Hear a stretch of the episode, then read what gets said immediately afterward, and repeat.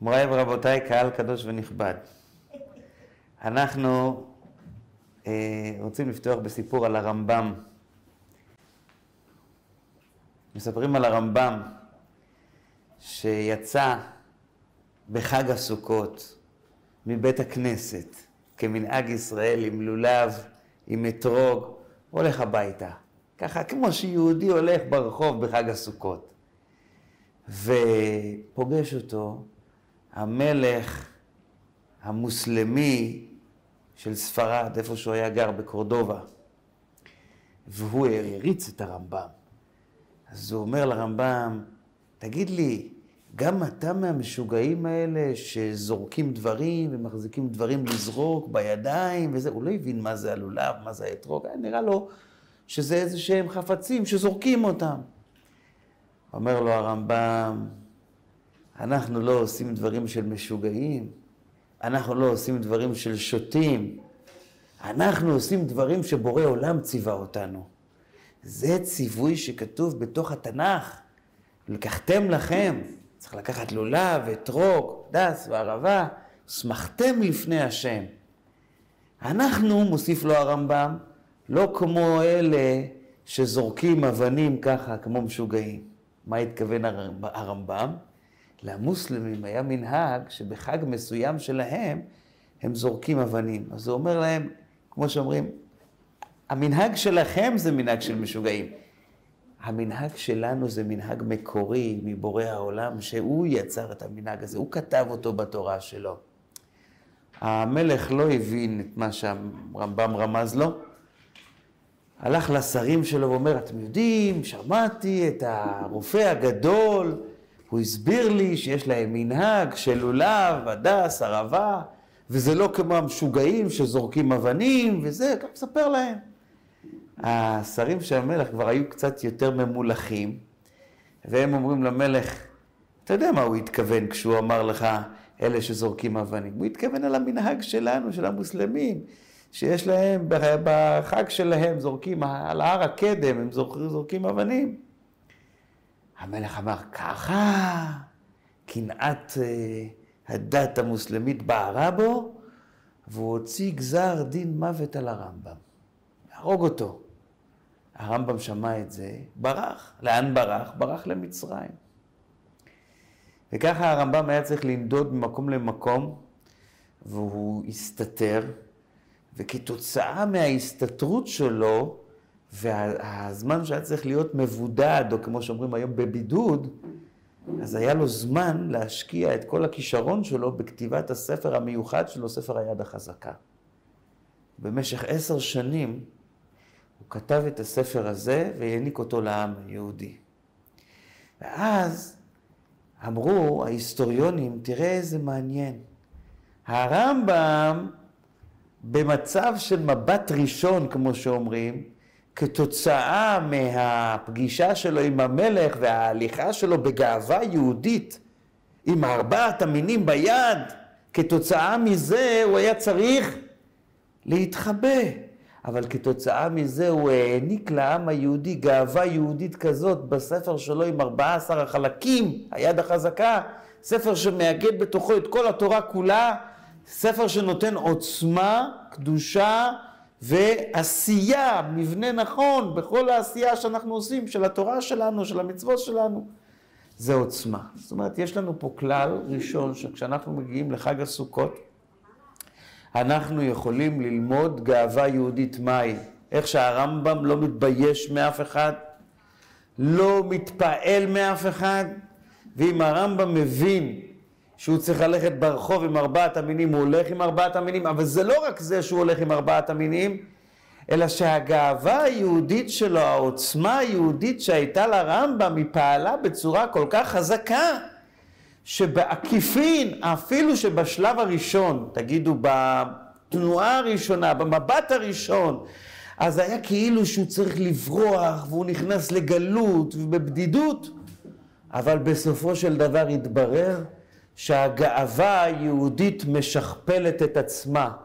התחלתי עם גאווה יהודית, היה נראה כאילו בשלב הראשון אני נופל בצד ואני צריך להימלט ולברוח, וכאילו הפסדתי בגלל הגאווה היהודית שלי, אבל אחר כך בשלב המתקדם מתברר שאותה גאווה, כיוון שהיא היה, הייתה הניצוץ הראשון, הזרע הראשון של העניין, אז ההמשך שלו המשיך, שכתוצאה מזה הוא גרם לגאווה יהודית לכל העם היהודי בספר היד החזקה שהוא כתב בספר הזה. מוריי ורבותיי, ממשה ועד משה לא קם כמשה, זה לא היה גם רק אצל רבנו הרמב"ם, זה היה גם אצל משה רבינו. כולם יודעים שמשה רבינו גדל בביתו של פרעה מלך מצרים. משה רבינו היה אדם שהיה בידו את כל המפתחות הלאומיים של מצרים. הוא היה חכם, הוא היה אהוב, הוא היה נחשב הנכד של פרעה, בן לביתו, בת פרעה, והוא היה יכול עם העוצמות הפוליטיות שהיו בידיים שלו לעשות גדולות ונצורות, ואף על פי כן משה רבינו הסתכל על העם שלו וראה אותו סובל, אומר אני שם בצד את כל האופציות, את כל האפשרויות שיש לי ואני הולך לעזור לעם שלי. באותו רגע שהוא הזדהה עם העם היהודי, באותו רגע הוא הפסיד מיידית את כל העוצמות שהיו לו בארמונו של פרעה, ומעתה הוא היה צריך, כמו שאומרים, להתחיל מלמטה למעלה. הוא ברח, כמו שיודעים, כמו שסיפרנו על הרמב"ם, שהייתה לו בריחה, גם למשה רבינו הייתה בריחה.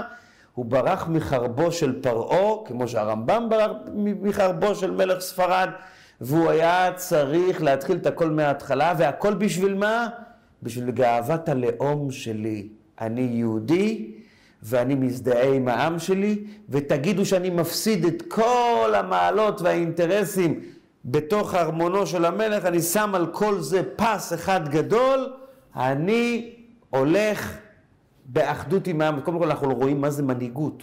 מנהיג זה אחד כזה שמוכן להפסיד, להפסיד את כל מה שיש לו בשביל לתת משהו לעם שלו. אבל הסוד הגדול, משה רבנו לא הפסיד כלום.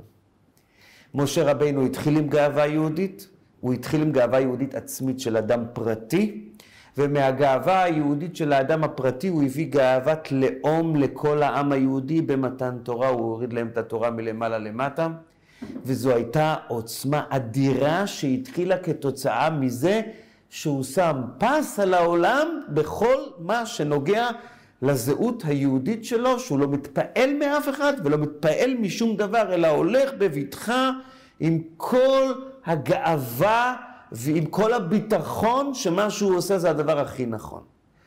מוריי ורבותיי, יש לנו הרבה מה ללמוד מכל דבר בבריאה, אבל חז"ל אומרים, מהבעלי חיים יש לנו הרבה מה ללמוד. מהבהמות יש לנו מה ללמוד.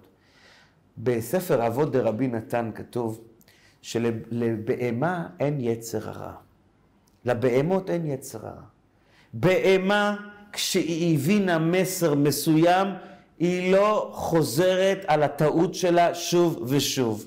בהמה כשהיא קלטה שכאן יש בור, או שכאן יש באר, או שכאן יש נזק, היא לוקחת את עצמה מפה, והיא יותר לא תנסה ליפול שם בשום פנים ואופן. היא רוצה לשמור את הבריאות שלה, לשמור את החיים שלה.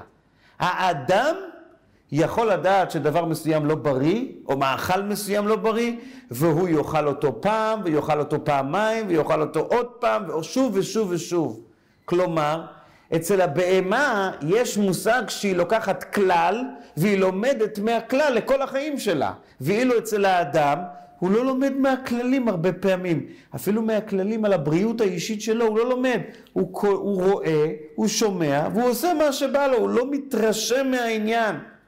ולכן, כשאנחנו מדברים היום על ארבעת המינים, וכשאנחנו מדברים היום על חג הסוכות, וכשאנחנו מדברים היום על גאווה יהודית שבאה בעקבות ארבעת המינים, אנחנו צריכים לזכור נקודה אחת חשובה. אם אנחנו רוצים שתהיה בנו ותתקיים בנו גאווה יהודית שמולידה דברים טובים, תוצאות טובות, שמשכפלת את ההצלחות העתידיות, אנחנו חייבים להיות אנשים שלומדים מכללים שלימדו אותנו החיים. קיבלת קוד מהקדוש ברוך הוא, קיבלת רמז, קיבלת איזשהו, אה, איזשהו רעיון, קח את הרעיון הזה ותשמור עליו, תדע לך שזה גילוי אלוקי שהקדוש ברוך הוא הביא לך, כדי שתדע איך להתנהג או איך לא להתנהג. אחד המקובלים הגדולים כותב שמלכות, מלכות בשפה העברית זה מנהיגות, מלכות, מנהיגות, היא ניצאת דווקא כאשר יש אצלך בתוך הלב חוק קצוב. כדי שיתגלה בתוך האדם מנהיגות, חייב להיות לו חוק קצוב. מה זה חוק קצוב? אני יודע מה אני עושה, ואני יודע מה אני לא עושה.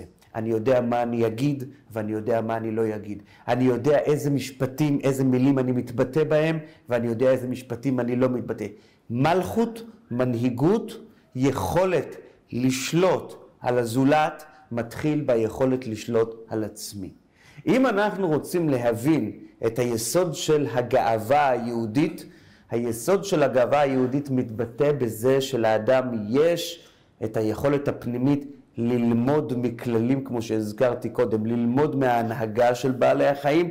אני מתחיל ואני ממשיך באותו היסוד, ואני לא זז ימינה או שמאלה. ברגע שיש לי את הקלף ביד, ברגע שיש לי את הכלל ביד, אני לא זז ממנו, אני מתקדם איתו. רק אדם שנפשו הבהמית גוברת על שכלו, זה אדם כזה שאפילו שיש לו זהב בידיים, יש לו כלל ממשיך חיים, יש לו כלל שיכול להביא לו תוצאות טובות, הוא מתעלם מהכלל הזה ומתקדם הלאה עוד הפעם ועוד הפעם על אותו ככלב עכשיו על קיאו, חוזר עוד הפעם על הדברים הקודמים.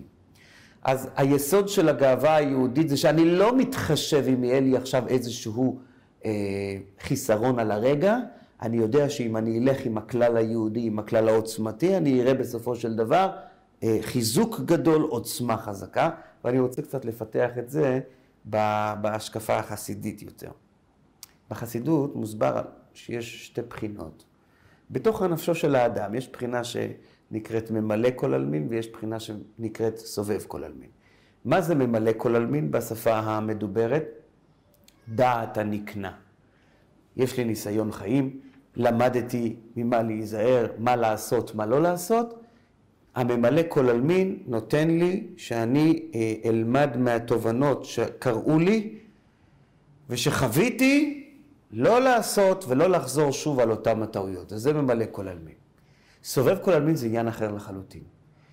זה, סובב כל עלמין זה היכולת ניבוי ראשוני. זאת אומרת, ממלא זה אחרי שעברתי, נפלתי, אז אני מסוגל עכשיו לדעת לא לעבור באותו מקום שנפלתי, כמו שהבהמה לא תיפול בבור או בבאר. אבל הסובב כל עלמין זה שאני מסוגל לשבת ולחזות מראש בכוח אינטואיציה מיוחד, כוח של קדושה פנימית של האדם, שמה אני לא עושה, מה לא כדאי שאני אעשה, ולדעת את זה מראש, זה סובב כל עלמין. עכשיו, בקבלה כתוב שבדרך כלל אנשים שהם מאוד מאוד מחוברים לממלא כל עלמין שלהם, הם מחוברים מאוד מאוד לתובנות שהם לומדים ממה שהם ראו וממה שהם חוו, הם חלשים בסובב כל עלמין. אנחנו יכולים לראות הרבה מאוד אנשים שהם נורא חכמים, עם המון ידע, הם קראו הרבה, הם שמעו הרבה, והם יודעים לשפוך לך רק מה שהם קראו ומה שהם שמעו. אבל כמו שאומרים, שכל של אה, ניבוי קטן, אין להם זה, זה לא הולך. ויש אנשים כאלה שכוח של ממלא כל עלמין אין להם, ואילו כוח של סובב כל עלמין לראות ולנבות ולשים את האצבע בהשקעה הנכונה, בדבר שמשתלם, מאוד חזק אצלהם. יש כאלה ויש כאלה. חסידות אומרת, בואו תראו איך אתם מחזקים את כוח הסובב כל עלמין שלכם, את כוח המקיף שבנפש, שאתם תהיו מסוגלים לראות מראש דבר, לחשוב עליו, לשים את האצבע עוד לפני שהתנסיתם, ולא לטעות, ושזה יהיה מוצלח, ושזה יצא טוב. מהו הכוח הזה בנפש? אומרת החסידות במילה אחת, הודאה. בלשון, גילוי סובב כל עלמין, אי אפשר להשיג אלא בהודאה. זאת אומרת, אתה צריך להיות בן אדם כזה, שיש לו אה, ענווה, ויש לו שפלות, ושהוא מסוגל להודות בטעויות. אדם כזה שמסוגל להודות שגם משהו שמישהו אחר אמר, זה יכול להיות נכון.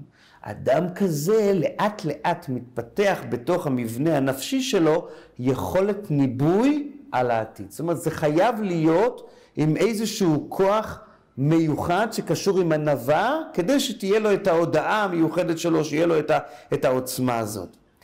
גאווה יהודית, ופה אני חייב לשים על השולחן בלי להתבייש. גאווה יהודית זה דבר חשוב מאוד, אבל הוא לא תמיד דבר שאפשר להבין אותו. זה לא דבר שאנחנו יכולים להבין, ואם אני אעשה ככה, ואם אני אדליק נרות שבת, ואם אני אה, אשמור, ואם אני אעשה יום כיפור, ואם אני אבנה סוכה, ואם, ואם אני אקח ארבע מינים, אז איך זה בדיוק יעשה לי את החיים טובים יותר ומאושרים יותר? איך זה בדיוק ישנה לי את החיים? הרבה אנשים שואלים את השאלה הזאת, והיא שאלה תמימה. התורה, המצוות, וההשפעה שלהם על החיים שלנו, הם לא משפיעים בדווקא באופן של ממלא כל עלמין, דהיינו באופן ישיר. הם משפיעים הרבה פעמים באופן מקיף. זאת אומרת, ברגע שאתה תשמור את התורה ואתה תקיים את המצוות, אתה פתאום תראה שהמון המון דברים בחיים שלך מסתדרים, המון המון דברים נפתרים, המון המון עוגמות נפש, המון המון פחדים, המון חרדות נעלמים. אבל זה לא דבר שאתה יכול למתוח קו ולהגיד, הנה זה בגלל שלקחתי את ההדסים ומכיוון שהכיתי עם הערבה כמנהג הנביאים, או מכיוון שרקדתי בשמחת תורה עם ספר תורה, או מפני שטבלתי את, ה, את המוציא בתוך הסוכה בדבש, וכיוצא בזה, זה מה שהביא לי שהחיים שלי הפכו להיות יותר טובים. אתה לא תוכל להסביר את זה בשכל הגיוני.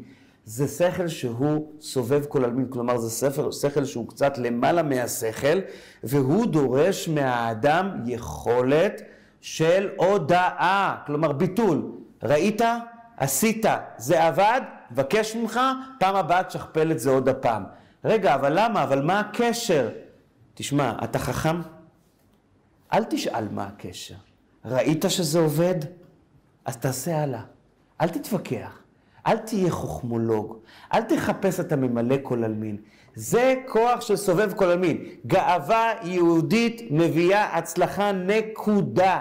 גאווה יהודית, שבן אדם גאה בתורה שלו, גאה בעם שלו, גאה בארץ שלו, גאה בתכונות, בנשמה היהודית שיש בו, זה פשוט גורם שאתה בסופו של דבר תצליח ותהיה ראש לכל הגויים. זה מה שקורה בשטח.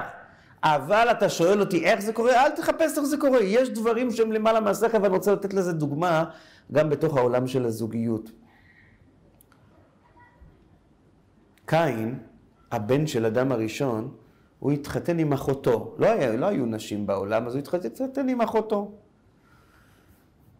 התורה אומרת שאח ואחות זה שידוך הכי טוב שיש בעולם.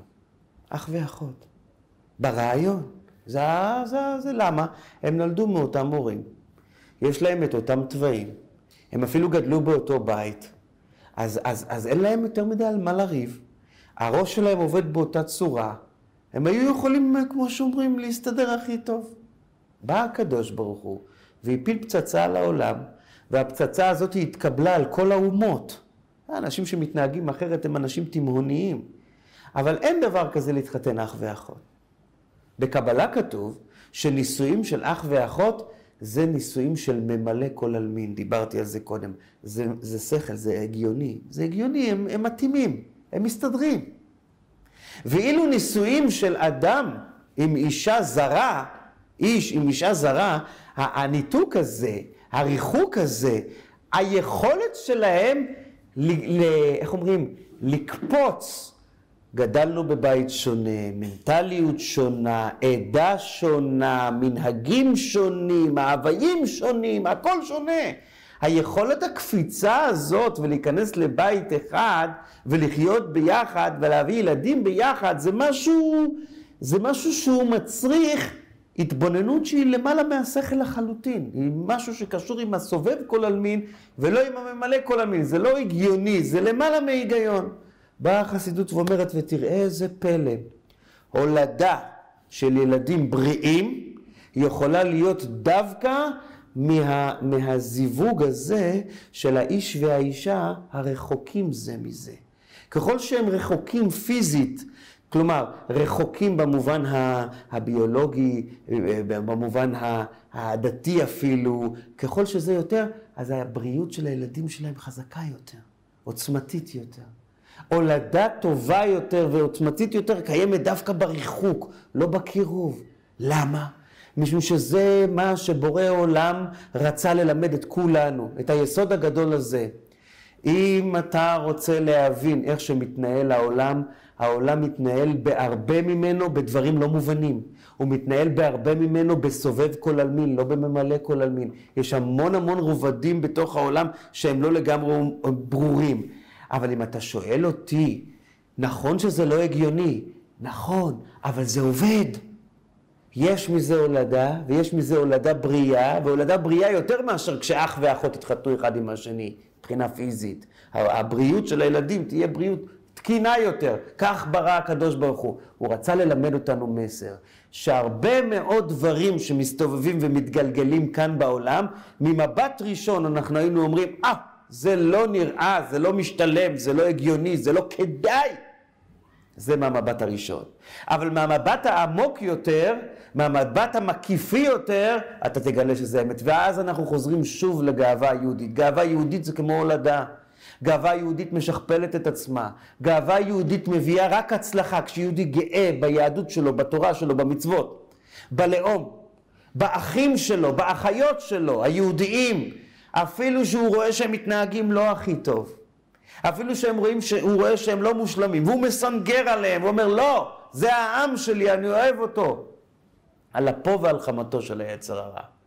עצם זה שהוא מסוגל להגיד את זה, ולהגיד את זה עם כל העוצמה ועם כל החוזק, ולהאמין בזה, האמונה הזו עצמה, הגאווה היהודית הזאת עצמה, משכפלת את עצמה בעתיד, והיא יוצרת בעתיד את ההצלחה בפועל ממש, את הקשר, את החיבור בתוך העם, בתוך המשפחה, בתוך החברה, ביתר שאת, ביתר עוז. זאת אומרת, זה דבר שחוזר על עצמו, אבל שוב, אל תנסו להבין את זה במאה אחוז, כי זה לא לגמרי מובן. זה עובד, אבל זה לא מובן, זו הנוסחה. עובד ולא מובן, סובב כל עלמין. גאווה יהודית מביאה גאווה יהודית, גאווה יהודית מביאה הצלחה, גם אם באמצע היה איזשהו חידלון, אבל אתה צריך לדעת שזה לא תמיד יהיה מובן. אמר את זה רבי לוי יצחק מברדיצ'וב בחוכמתו בספר קדושת לווים. כתוב בפסוק, ותשלך אמת ארצה. אני רוצה להביא בהקדמה, מספרים על איזה רב שהיה אמת, כל הזמן רק דורש מהקהילה שלו אמת. כל פעם שהיה רואה משהו שהוא לא כל כך אה, מתאים ולא צודק, היה צועק והיה בטענות וזה, ובכל קהילה שהוא היה, בגלל שהאנשים לא יכלו לסבול את, ה, את המוסר שלו, היו מעיפים אותו, היה הולך לקהילה אחרת. מעיפים אותו, עובר לקהילה שנייה, שלישית, רביעית, חמישית. בסוף ימיו, שכבר היה זקן, הוא אמר, מה אני אגיד לכם? עם האמת אפשר לעבור חצי עולם. אני הולך כל הזמן עם האמת, מגרשים אותי ממקום למקום. כאילו, באיזשהו מקום, האמת לא תמיד נתפסת טוב. לפעמים האנשים קשה להם עם האמת הזאת החזקה. כמו שאומר רבנו המאירי, האמת כבדה, על כן נושאיה מועטים. כמה אתה יכול לספוג, לסחוב את האמת על הכתפיים שלך? זה קשה, זה מצריך עמל ועוצמה. בא רב, רב לוי יצחק ברדיצ'ו ואומר, אבל תדע לך שזה רק בהתחלה.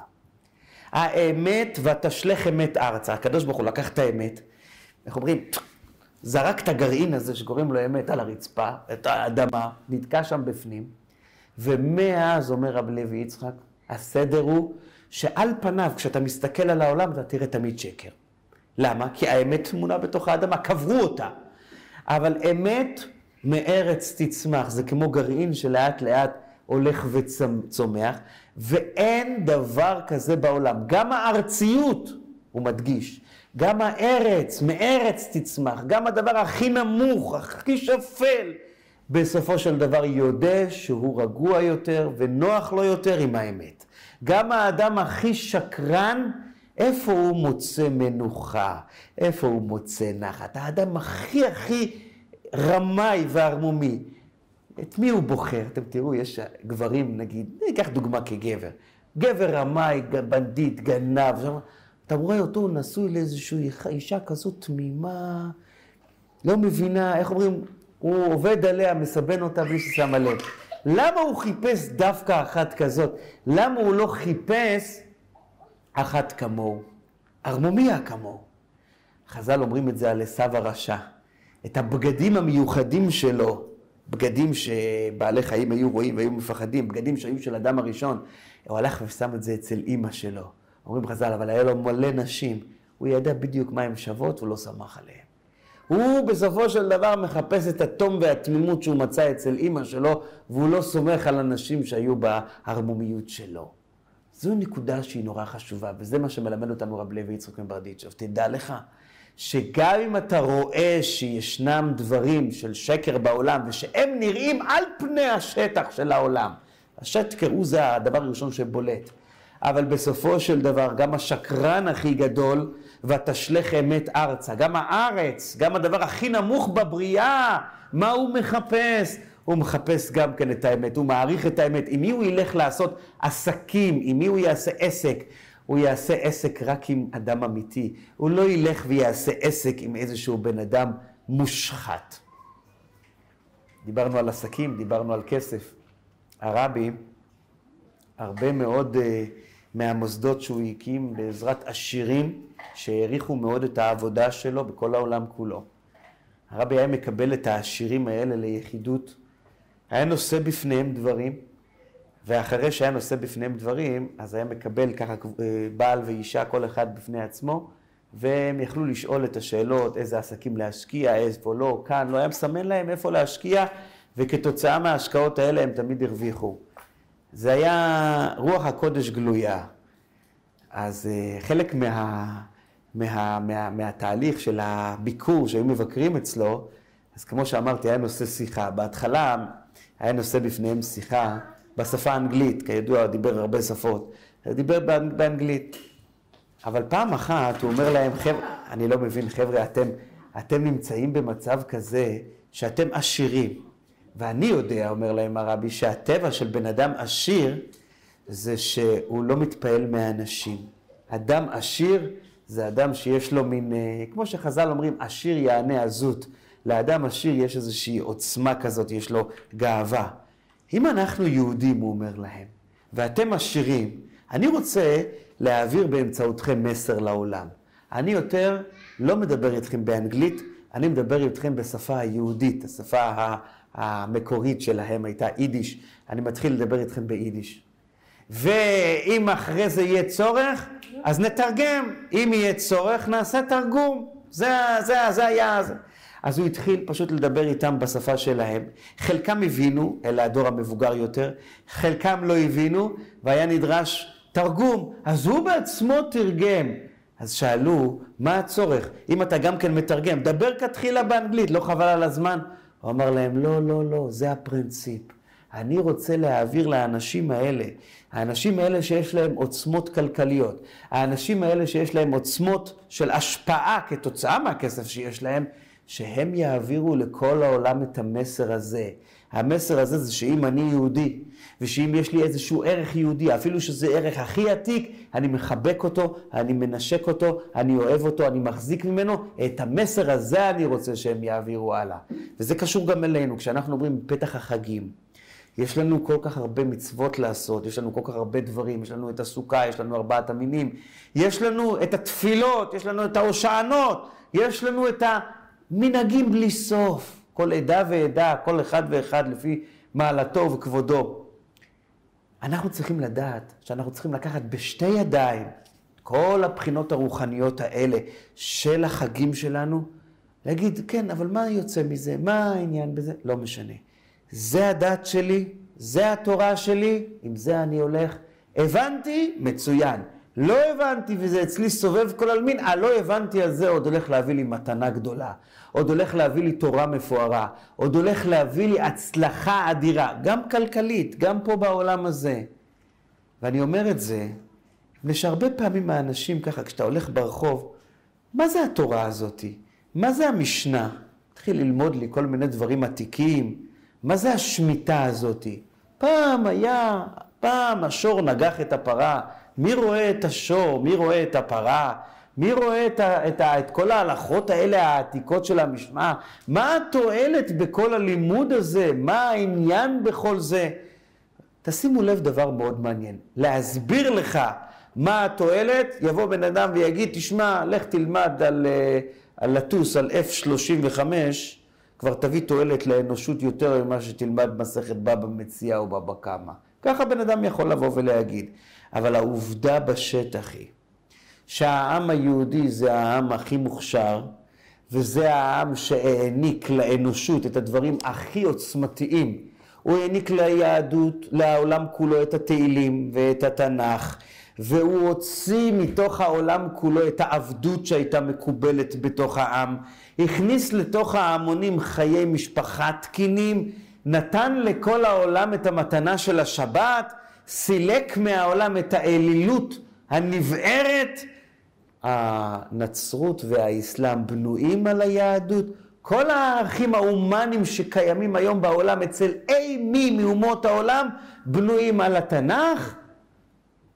לא מדבר על מה החזיר לנו העולם כתוצאה ממה שנתנו לו, אבל כן, 12 אלף בעלי תוארי כבוד ממלחמת עולם הראשונה בגרמניה, ואחר כך הלכו ועשו מהם סבון. אז זה שהעולם הוא בוגדני אנחנו יודעים. זה שלא אומרים לנו תודה רבה זה מפני שמקנאים. את זה אנחנו כבר מכירים, כבר התרגלנו לזה, זה כבר לא חידוש. אבל התורה הזאת העתיקה, כשבאים וטמאים למה כל כך הרבה אחוזים מקבלי פרס נובל זה יהודים, חבר'ה, זה לא נוצר מה, מהמתמטיקה החדשה, וזה לא נוצר מהלימודים המודרניים החדשים, זה נוצר מהגמרא ומהחומש ומהנביא ומהמשנה. זה שהמוח שלנו מחודד מאחרים, וזה שכולם רוצים להשקיע כאן במדינה הזאת, זה רק כתוצאה מהמוח היהודי שהתפתח כתוצאה מהתורה העתיקה הזאת. אתם שואלים אותי איך זה עובד? או שאני מבין או שאני לא מבין. אבל זוהי הגאווה היהודית שלנו, שאם זה עובד ואם זה עבד ויש לנו, כמו שאומרים, תוצאות בשטח, אז למה לך להתווכח? אז למה לך לחיות בשאלות ובתמיהות ובסתירות ולבוא בטענות ולשאול האם זה נכון או האם זה לא נכון, האם זה כדאי, האם זה משתלם האם זה לא משתלם? אנחנו רואים בשטח איך שהדברים האלה עובדים. ואני רוצה להביא בפניכם יסוד שכתוב בקבלה. יש לנו איברים. האיברים שלנו הם איברים גשמיים, אבל כנגדם יש לנו איברים רוחניים. בקבלה כתוב דבר מעניין. כשהקדוש ברוך הוא כועס והוא רוצה להעניש מישהו, אז הוא פוגע, רחמנא ליצלן, בכבד הרוחני שלו. לא בכבד הפיזי, בכבד הרוחני שלו. וככה כותב את זה רבי אליעזר הרוקח. כשהקדוש ברוך הוא כועס והוא נמצא במצב של לא תמאס לכלות, אתה רוצה לכלות? כבדנו פילחת, את הכבד אתה הענשת. מה? מה זה הכבד? כל עבר רוחני עומד כנגד העבר הגשמי. מה שעושה העבר הגשמי, זה מה שעושה העבר הרוחני למעלה. מה עושה הכבד הגשמי? הכבד הוא המסננת של הגוף. הוא מסנן את האוכל, הוא מסנן את הדם, הוא מוציא את כל הרעלים, מוציא אותם, מפריש אותם מן הגוף, זה המסננת.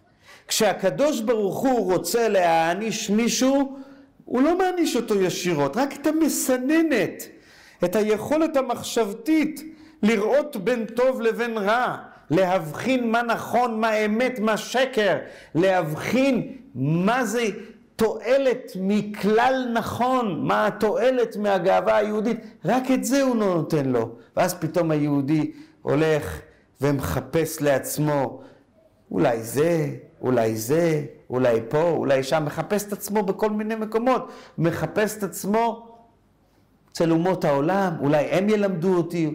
פגש אותי איזה בן אדם תמים, הוא אומר לי, תשמע, כשהגויים היו עם נבער, ולא ידעו קרוא וכתוב, כמו העמים הקדמונים, כשהם אה, אה, היו שיכורים חוזרים הביתה ונותנים מכות לאישה, שזה היה המצב, באמת אנחנו היינו העם הנבחר, באמת אנחנו היינו המיוחדים.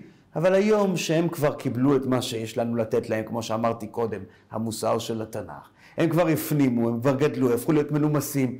היום יש לנו מה ללמוד מהם. מה יש לי יתרון עליהם? שואל אותי את השאלה הזאת. אמרתי לו, תשים לב טוב מה שאתה אומר.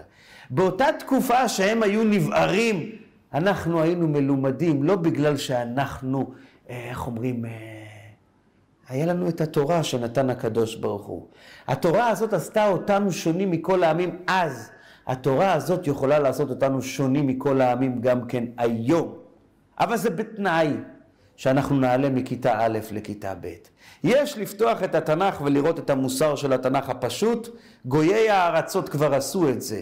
אבל אם אתם רוצים להתקדם ולעלות כיתה ב', ואתם רוצים להפוך להיות אור לגויים בהמשך, ובעקבותינו כל העולם כולו, אנחנו חייבים להתחיל להעמיק בתורה הזאת ולמצוא את, ה, את החלקים העמוקים, הפנימיים יותר שקיימים בו. אז עד כאן אני דיברתי על נקודה אחת, על בסיס אחד. הלולב זה גאווה יהודית. ארבעת המינים זה גאווה יהודית. אנחנו חייבים ללכת עם הגאווה היהודית, בין אם אנחנו מבינים, בין אם אנחנו לא מבינים, כי זה פשוט עובד. וגם אם זה לא עובד מיידית, בסופו של דבר זה עובד. וההיסטוריה הוכיחה את עצמה, מכל צד ופינה. כעת, השאלה הנשאלת, מה באמת מיוחד בארבעת המינים הללו, שהם גורמים לנפש שלנו כשאנחנו רואים אותם, כשאנחנו מברכים עליהם או נוטלים אותם לפי המנהגים השונים, גברים ונשים. מה, נותן, מה נותנים לנו ארבעת המינים לחלק הפנימי של הנפש שלנו? אז מה שכתוב במדרש זה דבר נורא מעניין. במדרש כתוב שבראש השנה אנחנו נכנסים לדין, לא רק אנחנו, גם הגויים, כל העולם כולו נכנס לדין. ואחרי שהיה הדין של ראש השנה, לא יודעים בדיוק מי ניצח, האם הצד הטוב או הצד הרע של העולם, אבל ברגע שעם ישראל בחג הסוכות יוצא, כמו שסיפרתי קודם, הרמב"ם יוצא עם הלולב והולך ברחוב עם ההדס והערבה והאתרוג והלולב בידיים, אז יודעים שעם ישראל ניצח, וזה עצמו עומד ותמה, האדם עומד ותמה מה הקשר בין הלולב, האתרוג, ההדס והערבה, שזה סימן שאנחנו ניצחנו. כדי להבין את הנקודה הזאת, אני רוצה להביא בפניכם שתי הלכות מעניינות מאוד, שקשורות לארבעת המינים. אחת מדברת על, ה... על ארבעת המינים שהם בכלל לא כשרים, פסולים, ארבעת המינים שהם לא כשרים.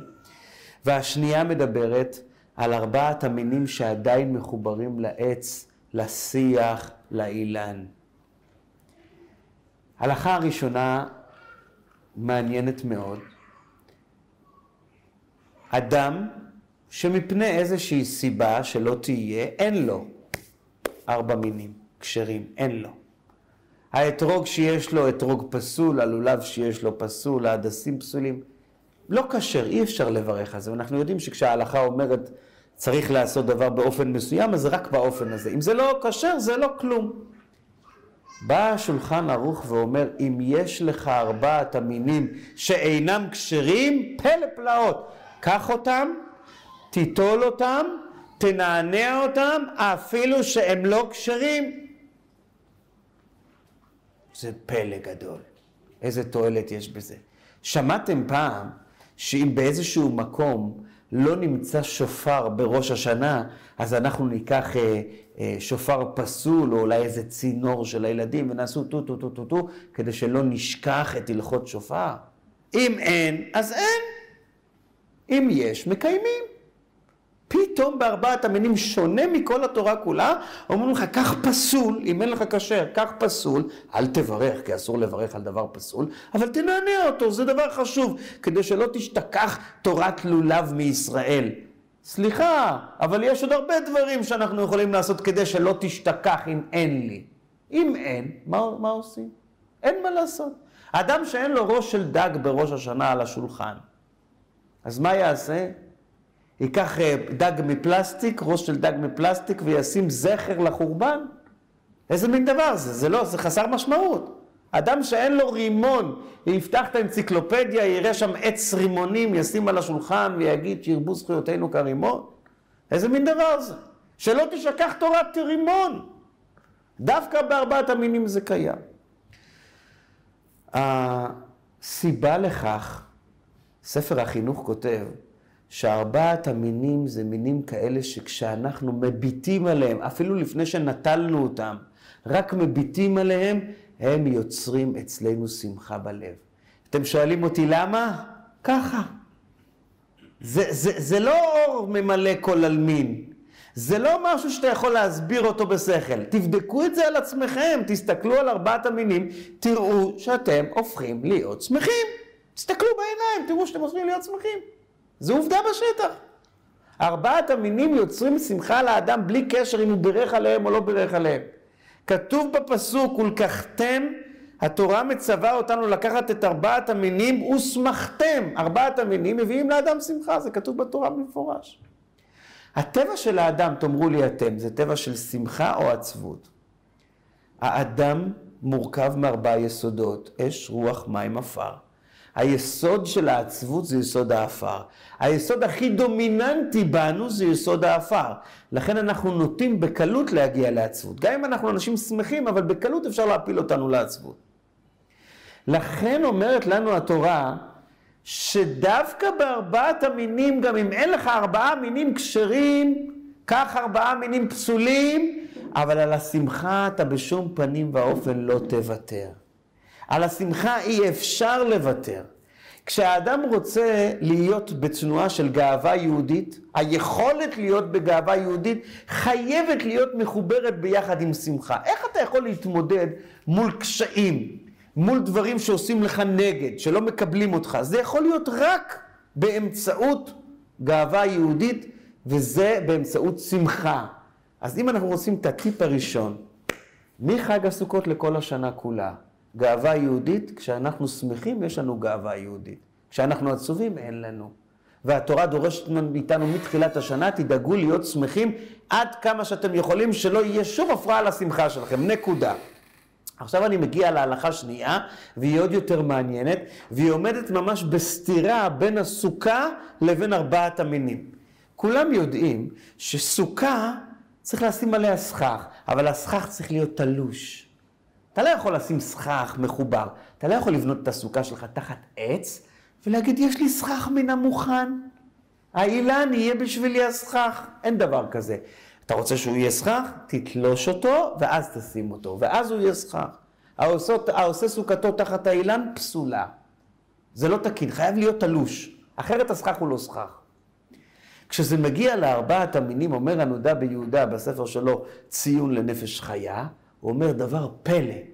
הוא אומר, ארבעת המינים בתיאוריה, אם היה לי עץ לולב כאן על העץ, ולידו אתרוג על העץ, ואני מותח ככה את האתרוג אל הלולב שמחובר, ויש לי עוד ענף של הדסים, אני מחבר אותם, וערבות, אני יכול לברך עליהם אף על פי שהם מחוברים.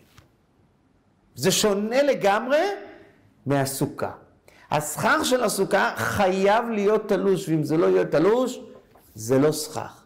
ואילו כשאתה מגיע לארבעת המינים, ברעיון אנחנו תולשים אותם, כי זה עניין של נוחות, אבל זה היה יכול להיות גם כן מחובר, החיבור לא מפריע לשום דבר.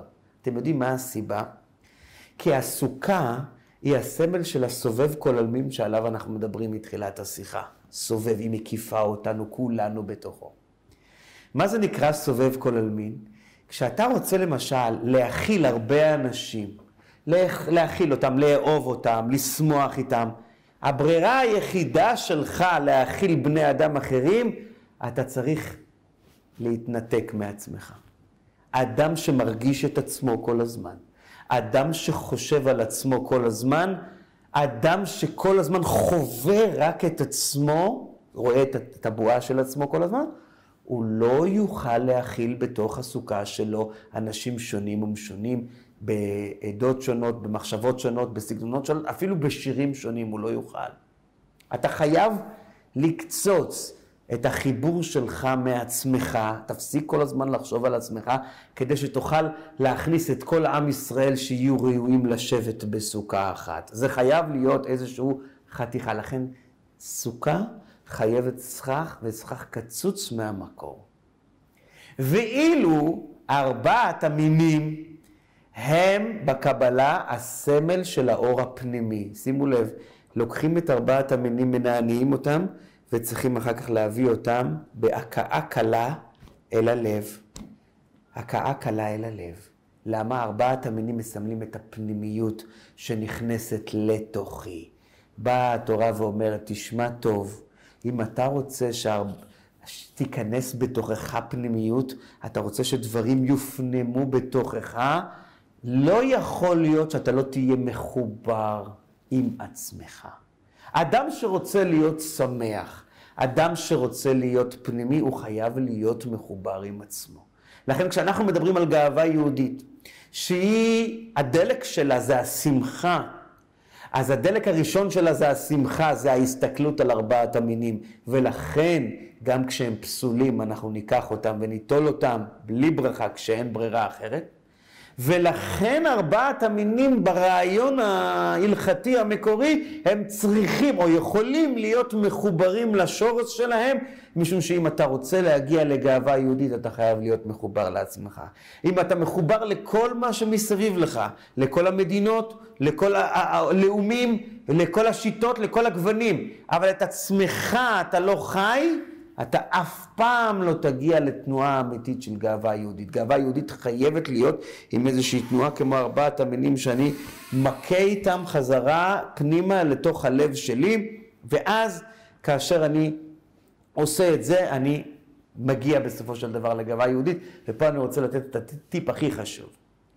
כשאנחנו יוצאים החוצה לעולם, ואנחנו פוגשים בני אדם, יהודים טובים, וצריכים לחזק אצלהם את עניין הגאווה היהודית שלהם, את עניין ארבעת המינים שבהם, את העניין של השייכות שלהם לתורה, אל המצוות, לעם, לארץ וכיוצא בזה. כשאתה רוצה לחזק את האדם בתוכו פנימיותו, מה אתה עושה? על מה אתה מדבר איתו? אז אני רוצה לומר לכם, בשטח, אתה בא לבן אדם ואתה מדבר איתו על אלוקים, ואתה אומר, איזה גדול, קדוש ברוך הוא, איזה ניסים הוא עושה, איזה זה.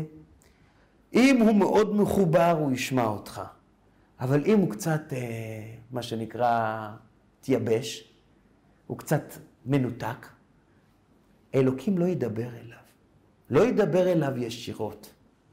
אבל אם תבוא ותגיד לו, תשמע, אתה, אתה, יש בך דברים גדולים שאתה לא מנצל אותם. אל תדבר איתו על הגדלות של השם. דבר איתו על הגדלות שטמונה בו, ושהוא לא מכיר אותה, ושהוא לא מממש אותה ולא מוציא אותה מן הכוח אל הפועל. אני רוצה לומר לכם באופן אישי, זה בדוק, כל האנשים מתעוררים וכולם משתפים איתך פעולה. מה הסיבה? מפני כשאתה מדבר על אלוקים מופשט, הוא לא מכיר אותו, לא כל אדם מכיר אותו באותו המידה. אבל כשאתה מדבר על האלוקים שנמצא בתוכי, בתוך הנפש האלוקית שבי, האלוקים שנמצא בתוכי זה האלוקים שהתגלה בתוכי. האלוקים שהתגלה בתוכי זה האלוקים שגילה את עצמו לאישיות שלי והביא אותי לידי מצב שאני חייב לדעת אותו. ולכן כשאתה בא לבן אדם ואתה נותן לו, יש לך יותר מותק, למה אתה לא עושה יותר? יש לך כישרונות שאתה לא מוציא אותם מן ההלם אל הגילוי. פה כולם נמסים, לא משנה מה האמונה שלו בדת, ומה האמונה שלו באלוקים, ומה האמונה שלו בתורה, כולם נמסים. למה? החלק האלוקי שבהם מדגדג להם. יש לי כוחות ואני לא מביא אותם מההיעלם אל הגילוי בעוצמות. ומה בא בשלב השני? עשית אותו גדול, מה השלב השני? תארו לעצמכם בן אדם שזכה במפעל הפיס, עשר מיליון דולר, עכשיו הוא רק הולך לקבל את הצ'ק. הוא בדרך נוסע באוטובוס, הוא עולה על האוטובוס, בא מישהו, בלי כוונה, דורך לו על הרגל, אבל בדיוק איפה שיש לו ציפורן חודרנית, והוא צועק או שהוא לא צועק? הוא לא צועק. יש לו זכייה של עשר מיליון דולר בכיס. פה טמון יסוד פסיכולוגי חשוב מאוד. כל זמן שהאדם רואה את עצמו קטן, אין לו כוח סבל, באמת אין לו. ועל כל פיפס קטן שקורה לו, הוא יצעק, והוא יבכה, והוא יגיד ש... אם רק יוודע לו שהוא גדול ועוצמתי הרבה יותר ממה שהוא חשב, בשנייה אחת כל הכאבים חולפים להם, בשנייה אחת כל העלבונות שמטיחים בו לא מעניינים אותו, בשנייה אחת שידברו עליי מבוקר עד ערב, כל העולם כולו, בחדשות, בתקשורת, אני עשיר, יש לי עשר מיליון דולר בכיס. מי הם בכלל? באה התורה ואומרת לכל יהודי, עם המסורת שלו ועם העבר העשיר היהודי שיש בו, יש לו הרבה יותר מעשר מיליון בכיס. מה התפקיד של כולנו? זה רק להביא את זה לידיעתו של היהודי. ברגע שמגלים את זה, מסבירים את זה, משכנעים, תשמע, אתה עשיר, למה לך לזרוק לפח את העוצמות המיוחדות שיש לך? ברגע שאת זה מביאים ליהודי, הוא לחלוטין מקבל כל מה שאתה אומר, אתה נותן לו את כל, ה... את כל, את כל מה שלא תגיד הוא יקבל. למה? כי הוא מרגיש את זה בתוכו, וכל, איך אומרים, הצלילי רקע מסביב עזבו אותו. לפני הסיום אני רוצה להגיד משהו, נקודה חשובה מאוד. אנשים חושבים שכשמדברים על גאווה יהודית, מדובר זה שאני מתעלם מהחסרונות שיש לי, או לעם שלי, או דברים שצריכים לתקן אותם. וזה כאילו אה, מין חיפוי כזה, עזוב, אנחנו מאה אחוז, אנחנו יותר מכולם, ועושים פס על כולם, הכל שטויות. היה איזה מנהל אחד שכשהוא היה רוצה לפתור בעיות בבית הספר והמורים היו מתלוננים, אז הוא היה נכנס, אומר לה, עזבו, הנוער שלנו נוער של זהב, הכי טוב, ובזה הוא פותר את כל הבעיות ולא מטפל בשום בעיה בצורה רצינית. לא זה הכוונה. גאווה יהודית לפי משנתה של החסידות בפנימיות, זה אחד כזה שיודע בדיוק גם את החסרונות שלו, ואני אסביר לכם למה. כשהעם היהודי היה יוצא למלחמה, כמו שכתוב כי תצא למלחמה, אז היה כהן מיוחד, שקראו לו כהן משוח מלחמה, כהן משיח, והכהן הזה היה בא ומכריז את ההודעה הדרמטית המפורסמת, שמי האיש שירא ורך הלבב, ילך וישוב לביתו, והוא פטור מן המלחמה, לא צריכים אותו. אבל הפסוק מסביר למה. ולא יימס את לבב אחיו ביחד עם לבבו. הוא לא, הוא יעשה פחד לכולם. הוא מפחד, הוא יעשה פחד לכולם. באה החסידות ואומרת דבר אדיר. מה זה לא ימס את לבבו עם לבב, את לבב אחיו ביחד עם לבבו? מי אמר שיש לו בכלל זמן לדבר, לדבר? הם במלחמה, הם עסוקים, הם יורים, אין להם זמן לדבר בכלל. איך הוא ימיס את לבבם של האחרים? אומרת החסידות, כל דבר שהאדם בתוך הלב שלו מרגיש על עצמו, למשל, האדם הזה שהוא מפחד, למה הוא מפחד? כתוב בתורה, הוא מפחד מכיוון שהוא עשה דברים, הוא עשה פשעים, הוא עשה דברים לא טובים, והוא חושב שהפשעים האלה יקטרגו עליו בזמן המלחמה. יש לו עבירות שלו שהוא מפחד מהם, בגלל זה הוא ירא ורך הלבב. מה קורה לבן אדם שחושב שיש לו עבירות, אתם יודעים? הוא בטוח שגם לאחרים יש. אדם שנכשל, בטוח שכולם נכשלים. אדם שגונב, בטוח שכולם גנבים. אדם שמשקר, בטוח שכולם שקרנים. ולא יימס את לבב אחיו עם לבבו, זה לא שהוא ידבר איתם, אלא שהוא יביט עליהם. אני מפחד, גם הם מפחדים. הוא לא יגיד להם כלום, הם לא מפחדים. אבל בלב שלו הוא יגיד לא רק שהוא מפחד, אלא גם האחרים מפחדים, וזה באמת דבר שהוא לגמרי לא תקין. מה, למה זה לא תקין? מה האסון הגדול כשבן אדם חושב שאחרים מפחדים? אתם יודעים מה האסון הגדול? אם אתה מפחד, אבל אתה חושב שכולם לא מפחדים, אתה תסמוך עליהם שהם יעזרו לך בזמן של מצוקה, כי הם לא מפחדים. אבל אם הם כמוך, אתה מפחד, וגם הם מפחדים, אז מי יציל אותך בזמן של מצוקה, בזמן של צרה? מי יעמוד לימינך? ולא יימס את לבב אחיו עם לבבו, שלא יעשה את כולם כאילו הם מפוחדים כמו שהוא מפוחד, ולא יהיה מי שיציל אותו בזמן אמת. וזו נקודה שאנחנו צריכים, כמו שאומרים, לקחת אותה לתשומת הלב מאוד, ולהבין שגאווה יהודית זה שאני יודע שאם חטאתי, אז זה אני חטאתי. לא חטאנו, טעינו, כולנו ביחד. לא. אתה טעית, אבל האחרים לא טעו. הם שגו, הם לא שגו, אתה שגית, ואתה מרוויח מזה, משום שזה נוסך בך ביטחון, שאתה תוכל אחר כך לעמוד במלחמה ולדעת שיהיה מי שיגן עליך וישמור עליך, ויעלה אותך ממקום הנפילה שלך, מהמקום שבו אתה לא נמצא, המקום הזה שאתה לא אוחז בו עדיין. ואני רוצה לסיים בשתי נקודות קצרות. נקודה אחת, היה לנו אחד שבא לקלל אותנו פעם, קראו לו בלעם. אבל כשהוא בא לקלל אותנו יצאו לו ברכות. והתורה אומרת שהסיבה שיצאו לו ברכות מפני שהוא ראה שאין פתחיהם מכוונים זה כנגד זה. הוא ראה שהעם היהודי שומר על צניעות. אף אחד לא מציץ לבית של השני, לפתח שלי, לחלון של השני, אין פתחיהם מכוונים זה לזה. אומרת תורת החסידות, מה זה אין פתחיהם מכוונים זה לזה ברוחניות? פתח, כל אדם יש לו את הפתח שלו. כל אדם יש לו את המבוא שלו, איך הוא מתבטא, איך הוא עושה, איך הוא חושב, איך הוא מדבר. הוא ראה בלעם שהפתחים שלהם, הסגנונות שלהם, כל אחד שונה מהשני.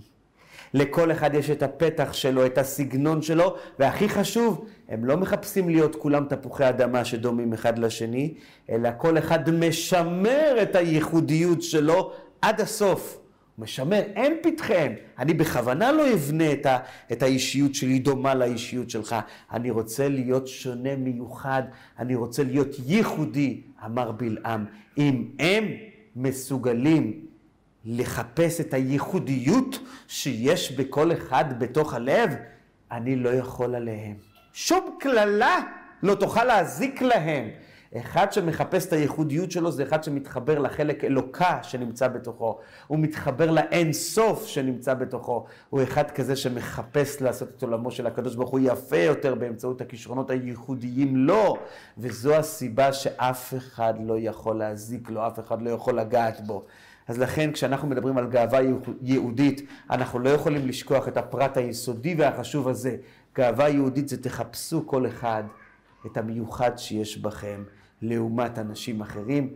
ומילה אחת לסיום, האמרה אומרת, איפה שאתה, האדם, נעצר, ואתה אומר, אני לא יכול יותר, אני לא מסוגל, שם הקדוש ברוך הוא רוצה שתעשה עוד פסיעה אחת.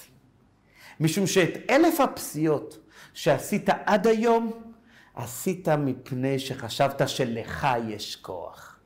כשגמרת את הכוח שלך, ואז אתה אומר, עכשיו אני אעשה פסיעה אחת נוספת, התחברת עם האלוקים ואמרת, אני לא עובד בכוח של עצמי, אני עובד בכוח הגאווה היהודית שלי, שמחוברת אל האין סוף היהודי והנצחי, שמחוברת באופן ישיר עם עצמותו ומהותו של הקדוש ברוך הוא. לכן אני הולך לעשות פסיעה אחת נוספת, ואני לא מתייאש. אני לא בונה רק על מה שאני רואה שיש לי, אלא אני בונה גם על מה שאני לא רואה שיש לי, וברשותכם אני רק אסכם. שתי נקודות שוחחנו בשיחה הזאת. היסוד הראשון, ארבעת המינים מסמלים את הניצחון, את הגאווה היהודית, שבכל מקרה הסוף מהגאווה היהודית יהיה טוב והוא יהיה נעלה. אנחנו צריכים להפנים את הכלל הזה, שמגאווה יהודית בא טוב, בסופו של דבר בא טוב. גם אם אנחנו לא מבינים תמיד איך זה בא, אבל זוהי אקסיומה שעובדת בפועל. המסורת שלנו יש לה הוכחות בשטח, יש שם גדלות שכלית, יש שם גדלות מוסרית במשך שנים ארוכות, היא הוכיחה את עצמה ואנחנו צריכים לתת לה את כל הקרדיט ולהתעלות באמצעותה מעל כל גויי הארצות. זו נקודה אחת.